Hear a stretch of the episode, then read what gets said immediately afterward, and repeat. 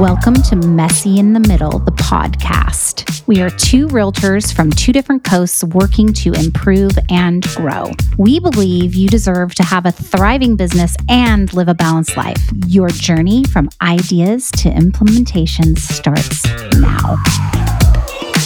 Hey, Ed, how's it going today? It is going great, Jefi. What's new with you? Well, we just got back from a teams building seminar in Arizona with Brian Buffini, and we definitely received so much information, but we found something we really wanted to share on the podcast today. Yeah, it was a great, great event. And there was a particular speaker that really resonated with us by the name of Patrick Lencioni. I love that last and, name. I know. And he wrote an awesome book that I know we've been digging into, and I'm holding it up. What's yep. the name of the book, Jeff? The Five Dysfunctions of a Team. Which That's is uh, right. we'll we'll put a little link to Amazon. Actually, came home and um, I'd read the I'd read the book on the plane and bought it for a couple of my friends. Darla, hi Dar, hi Dar, reading that book, girl. keep reading. there's going to be um, Darla. There's going to be a quiz at the there's, end. So. There's going to be a quiz. So before we start into this, though, we want to make sure that we share that we are babies in the process of learning about these five dysfunctions. We are not experts. We're just sharing with you the aha moments that we've had and the things that we would love to have you guys dig into on your side and become an expert in it. So just remember, Ed and I are not experts. We're just right. chatting. We're just chatting. That's right. But we're All quick right. studies. We're, we are quick we, studies. We are quick studies. So we want to talk about the triangle, right? So if everybody could envision a triangle, and at the bottom of the mm-hmm. triangle, Ed, is what? So, in terms of the dysfunctions, at the very base of that triangle or pyramid is absence of trust. So, okay. if you're going to draw a little line in, in, on this pyramid, absence of trust is the foundation for the first dysfunction of a team. And when we talk about that absence of trust, um, and referring to trust, it's not like, hey, can I rely on somebody if they say something that they're going to be able to do? Do they do it? It's really about are they being honest in their um, in what's important to them and their emotions? Are they being vulnerable? So if there's a lack of vulnerability, and people aren't owning their mistakes and owning their priorities and holding that back out of fear, that's a problem. That's your first base dysfunction. Right. And one thing we skipped over really quick here is the fact that this is, and you said it funny, I like it. It's anybody in a team more than one. So we're talking family, kids, church, you know, any place where there's more than one person communicating, this model works extremely well. And going into the trust factor, if when we say absence of trust, that that really means that the people on your team don't feel comfortable coming to you with something that they need. They feel like they'll be you know, looked down upon for asking a question that you might think is not a good question. They feel that their their voice can't be heard. So it's creating that that trust. Is that what right. you're talking about? Yeah. If you have a group, if you have a team that's working together, everybody needs to know that that they can truly say what's important to them and own their mistakes and own their mm-hmm. successes too mm-hmm. and uh, and and be in an environment where they can share that that's right. really important um, and if you don't have that it sets up the next next dysfunction we'll talk about okay. but um, uh, um, well, I guess we'll dive into it, and then we'll talk about some of the techniques. But on top of that, so on top of this pyramid, you've got at the base absence of trust, and then if you draw the next line up, it's fear of conflict. Okay. So if you don't have this, if you don't have trust, then you can't have conflict. And I think a big takeaway for me was like conflict is critical. You've got to have conflict in a team mm-hmm. where people feel confident enough to let to talk about what's important to them and to get it out on the table. Sure. And when we're saying this, and there were some examples that we saw while we were at this conference, but it's safe conflict, not Right. heated conflict. Right. It's being able to say, I disagree. It's being able to say, Have you looked at it in this way? And still let mm-hmm. the other person have the opinion that, yeah, I did look at it in that way and I don't agree. But what happens in that conflict is it's like, it, it's tearing it down to its, its bottom piece and allowing it to be broken wide open so that you can grow out of that space. Is that what you got Right. from that? Yeah, it's it's it's okay to attack the idea. You just don't attack attack the person. Right. And that's what happens is if you have artificial harmony where people are like, "Oh, I'm holding back to what's important to me. I'm not going to say it in the meeting, but I'm going to roll my eyes Mhm. or I'm going to do a sidebar afterward and go, there she goes again." right. It it creates um, an environment where you really can't get to the base of what's best for the group and, and the team. Mhm. So it's not personal, but you're you're you it can be heated, but you're going Sure. you're going over the ideas and not the people. And everybody is in an environment where they feel safe to do that. And that's the role of the leader again to Yes. create that environment where you have open conflict. when people are committed to having this conflict and trust, then they're committed to the process and committed to the idea. So you get people, you get the buy in, like you said, once people are able to have a voice. Right. And that leads right right into the next level of the pyramid, which is if you don't have true conflict, then you get lack of commitment. So Mhm. people won't buy into the idea Right. because they haven't been heard. Their concerns aren't are haven't been given the time right. and the attention. So again, if you see, stepping back to the base, it's like, okay, we got this trust. Everybody's you know able to be vulnerable. Mhm. Their ideas are heard. They're mashed out.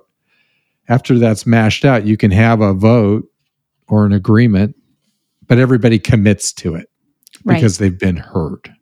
and that releases that. Well, actually, that's the next step. Sorry, I keep jumping ahead. No, you're fine.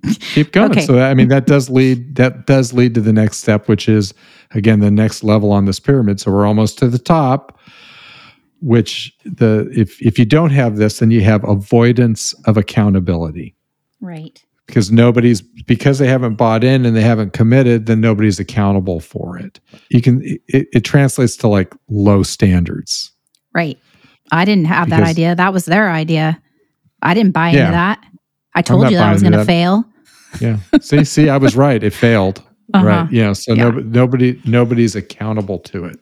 Right. And I, one of the takeaways I had is that you'll know if you've got a true accountability when peers call other peers out and it's That's not the one. leader doing it. It's not the leader on high saying, now, now, now, but Mhm. it's it's the the peer saying, hey, that's not right. You know, you're letting the team down. When that Right. starts happening, then you know you're on a really good foundation because you're getting that buy-in. Which brings us to the top of the pyramid, which Mhm. is inattention to results right. that are and I kind of look at that as like that are good for the team, right? That like what's Mhm. what's the goal? What's the team working toward? And the on the sidebar on that, it's status and ego become important. People's own personal agendas become important, important. Their own Right. departments. You know, for realtors, it's like, well, I made my number, you know, so I'm not worrying about that, right? But they're not they're not pulling everybody forward with the, with what the team's trying to do. Right. And in the book, too, and we're just going over such a tiny little piece of this, they actually write the book in a story format. So it helps you really understand the unfolding of all of these steps of the triangle. But the ego was one of the biggest things because people within a business structure were making decisions that were based on their win, the single person's win. Like, I'll look good. I'll have an article written about me. I'll be able to leave this company and have, you know, this process behind me that makes me look good. And truly, that's if you're working in a team format, that doesn't, that's not how it works. That's right. That's that's that's exactly right. They start worrying about, well, how's this affecting my reputation? I Correct. I'm just worried about, you know, me looking good and and Yep. and what's good for me rather than for the team. So that's that's the basic format, ag- and we're going to go into a little more detail on how on some key things here and some Yep. some observations. But again, at the bottom, it's trust, and then it's conflict, and then it's commitment, and then it's accountability, and then it's results. So I stated that in a positive. It's like if you're doing these things, that's what you're going to have. So there, do you want to kind of jump in and give a few little ideas for each of the the lines of the pyramid? Yeah, let's do that. At least uh, at least uh, a few of them with the time Okay. we have. But um, Which one do you want to start I with? think let's start with the you know the base level one, which was the absence of trust. I think there was a really good um, exercise that they had in there for when you're pulling your team together. And again, this is great if you know you've got a real estate team and you're bringing a new member on, or you're having a, having a meeting and just kind of getting a level set. Um, if you haven't done something like this, um, it was five questions to ask, and the when you're kind of Right. going around and introducing. And Jefi, I'm going to let you go through these. I thought this Okay. was great. I really did. Yeah, I really like this too. Now remember, this is just a, an outline. You can do anything you want, but you want to you don't want to keep it over. You don't want to go too sensitive. You want to keep it on a base level where people can connect with what the other person is saying. It gives the human element to your team, and you as the leader always want to go first. That's right. Yeah, that's you. You don't just throw somebody into the fire. Yeah. you go first. Okay, ready? So, a couple of the questions you could ask is, "Hey, why don't you tell us number the number of siblings in your family, your hometown, any unique challenges you had as in your childhood, favorite hobbies, first job, worst job." And what'll happen with those things is it, it kind of base level, but it people go, "Oh, I didn't know you worked at the, you know, Padres ball field. I did too. And then all of a sudden there's a connection. Or, oh, you're the middle child. Oh, I know what a middle child feels like. Or, you know, just it takes the the edge off and it lets you connect. And again, Right. these can be any questions, but these are the questions that were laid out in Yeah. the book. Well, and I think there is a key. I, what I liked about these five particular questions is they start start off fairly non-threatening, right? But they give Mhm. good information.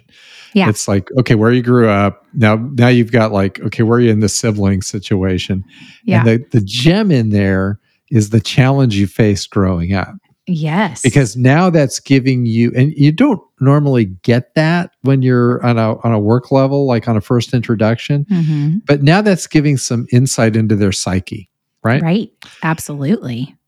and then you know worst job first job you know those things are funny and everybody can relate to that but the gem in there is like I mean, I, I, I sure as heck can, but but the, the gem in there is the challenge question. Yes. Because that's opening opening up and you're now you're getting an understanding of like oh maybe that's why ed acts that way right? So so it's it's kind of good. I really really like that one. Um Me too. w- w- did anything else jump on you in trying to in uh, creating this environment? Well, I just I think that no matter what, when you're um when you're asking your team to be vulnerable, you always have to be vulnerable first. And I know I already mentioned that, but I I would say of any time that you're ever doing any exercise with your team, it- it's not that you're going first because you're the leader. It's going first because you're showing and leading in a way of vulnerability.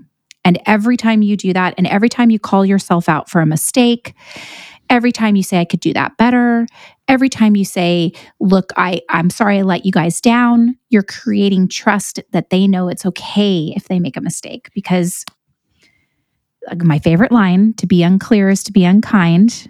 So if you're not being clear with how you want to lead this, then you're being unkind to your team. Yeah.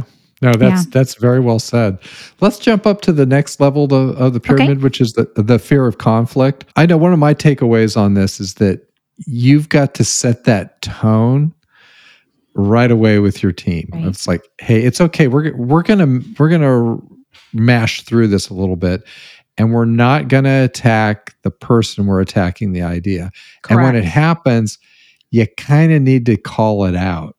And that's that it's it's tricky but when you get the eye roll or if people if you're getting a sense that people are holding back you've got to bring that out and say hey this is a safe place. It's a we we need this. We can't move forward Mhm. unless we're really discussing how we feel Right.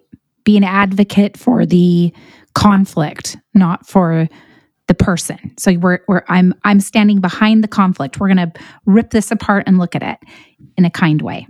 And you're right. That's You as the leader, you're going to need to step in if you see um, more attacks on the human than on the idea. And also, very good in the story in the book was the leader actually allowed those things to unfold even when they got uncomfortable. So if you have an idea that you're like thinking, okay, well, I'm so glad that they're talking about this, don't step in.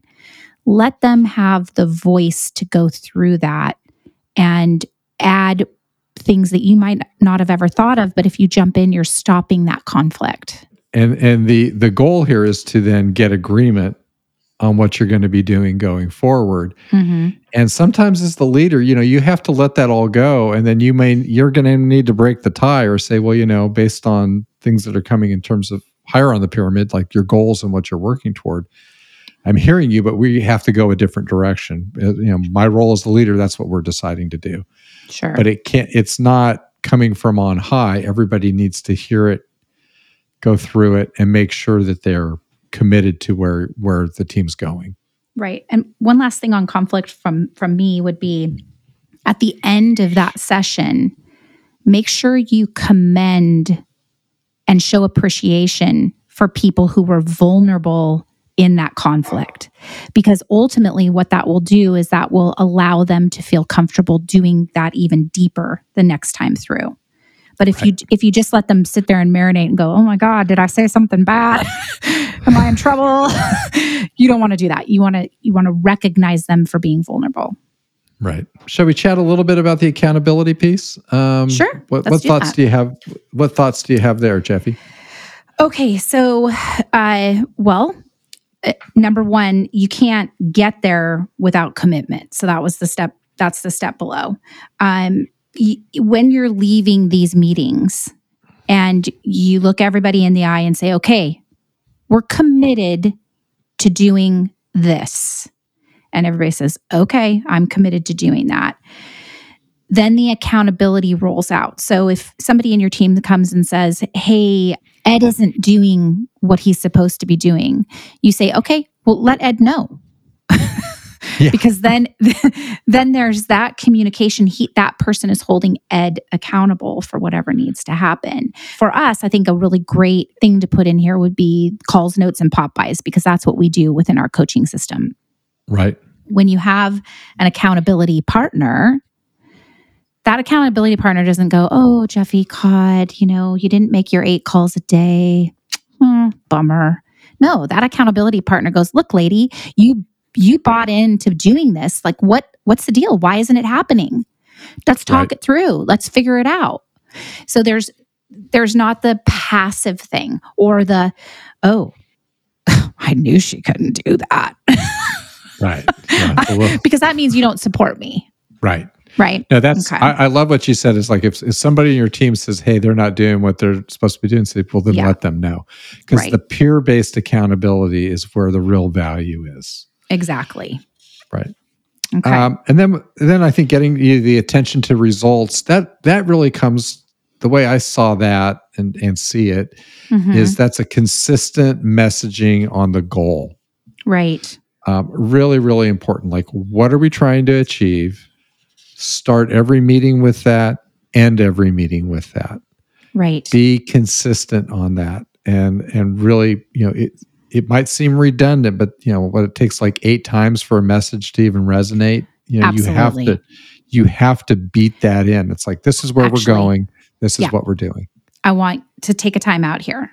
When you took the boys on the cycling trip, Do you want me to tell that? story? Yeah, I do because every day you started it with something, right? Or That's was it the scouts thing? Okay, so just Yeah. because I think that's a great example of getting your team focused on the results. So let's hear it. hap- yeah. So uh, we've mentioned this a couple in a couple of previous podcasts, but I led a Boy Scout, a group of Boy Scouts, seven Boy Scouts on a cross country bike trip, self supported, four thousand miles, and every morning. That's a lot of every miles, buddy. evening i know 66 67 days every we started sa- saying okay we're seven scouts riding 10 weeks 4000 miles for a cancer charity Yeah. started, you know, and we we would start that and we would end our day with that. And what everybody that we interacted with, we were on message with that. Hey, what are you guys doing out here? Oh, we're seven scouts riding 10 weeks, 4,000 miles for a cancer charity. Very succinct, very Yeah. clear. Yeah. It was powerful.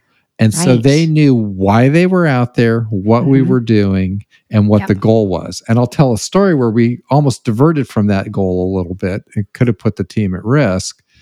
Um, and we can get to that on a, a little sidebar and how it worked out. It really was an example of this tr- this pyramid. Do you want me to tell Right. that now, or do you want me sure, to- go for it. Okay. So it was a 66 day trip. It was about day 63. So we're almost done. We're in North Carolina. And, you know, we've only got 150 more miles to go. Right.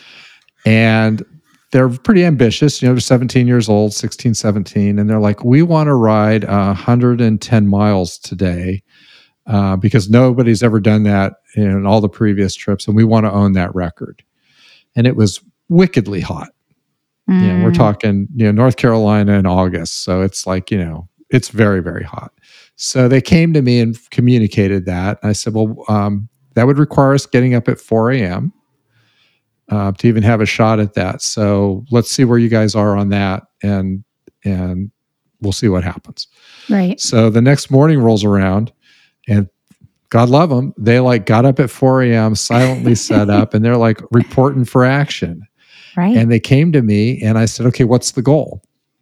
And that, well, to ride cross country, just get, you know, seven scouts successfully get across country. And I said, what, what you're wanting to do is in direct conflict with that goal because if it's, it's hot and we could have a heat injury and somebody could not make it, that's in conflict with the goal. Ooh. And we talked that through and, and they realized, I yeah, you're right. Mm. Yeah. And they bought into it and off we went. And we had a reasonable day and everybody made it. But they were heard. Yeah. They focused on the goal. They felt Yeah. comfortable coming and having, and it was, there was conflict. You know, we're standing in the middle of the road uh, and waiting for the sun to come up to ride. And they really wanted to do it, but they realized that that was not the right decision. I love that. Oh, God, that's good. Okay. Wow. I just got, I have shivers. Well, that's It- Go, Scouts, go. Okay. yeah. All right. So here's something really interesting. A team that is not focused on results, right? The top tier, something you can look for is that you stagnate and you don't grow. So if your team's stagnating and not growing, you're you're definitely not focused on the results. They rarely defeat their competitors. Hmm. They lose achievement oriented employees. So, I mean, Ed and I have been actively looking for people for our teams. And you just had a situation where you found that a lot of people were exiting a team in your area. Right. And I'm wondering if it's really based on that, the fact that that there was no clear vision of what the results would be. Yeah, I think there were some other things in play there Yeah. too. Sure, sure. But yeah, but they, you know, in, in looking at this model, you can see the foundation for it. Right. Um, you know that something like this can help that help that from happening. Right. The other one is in, uh, it encourages team members to focus on their own careers. We were talking about that earlier with the ego. It's really ego based as opposed to team based, Right. right? Right. And um, they easily get distracted because they don't have the clear vision of what that that end result is supposed to be. Yeah. No, Right? I think, I think I think you've got it. Yeah. Okay. And then can I give you the a team that focuses on it?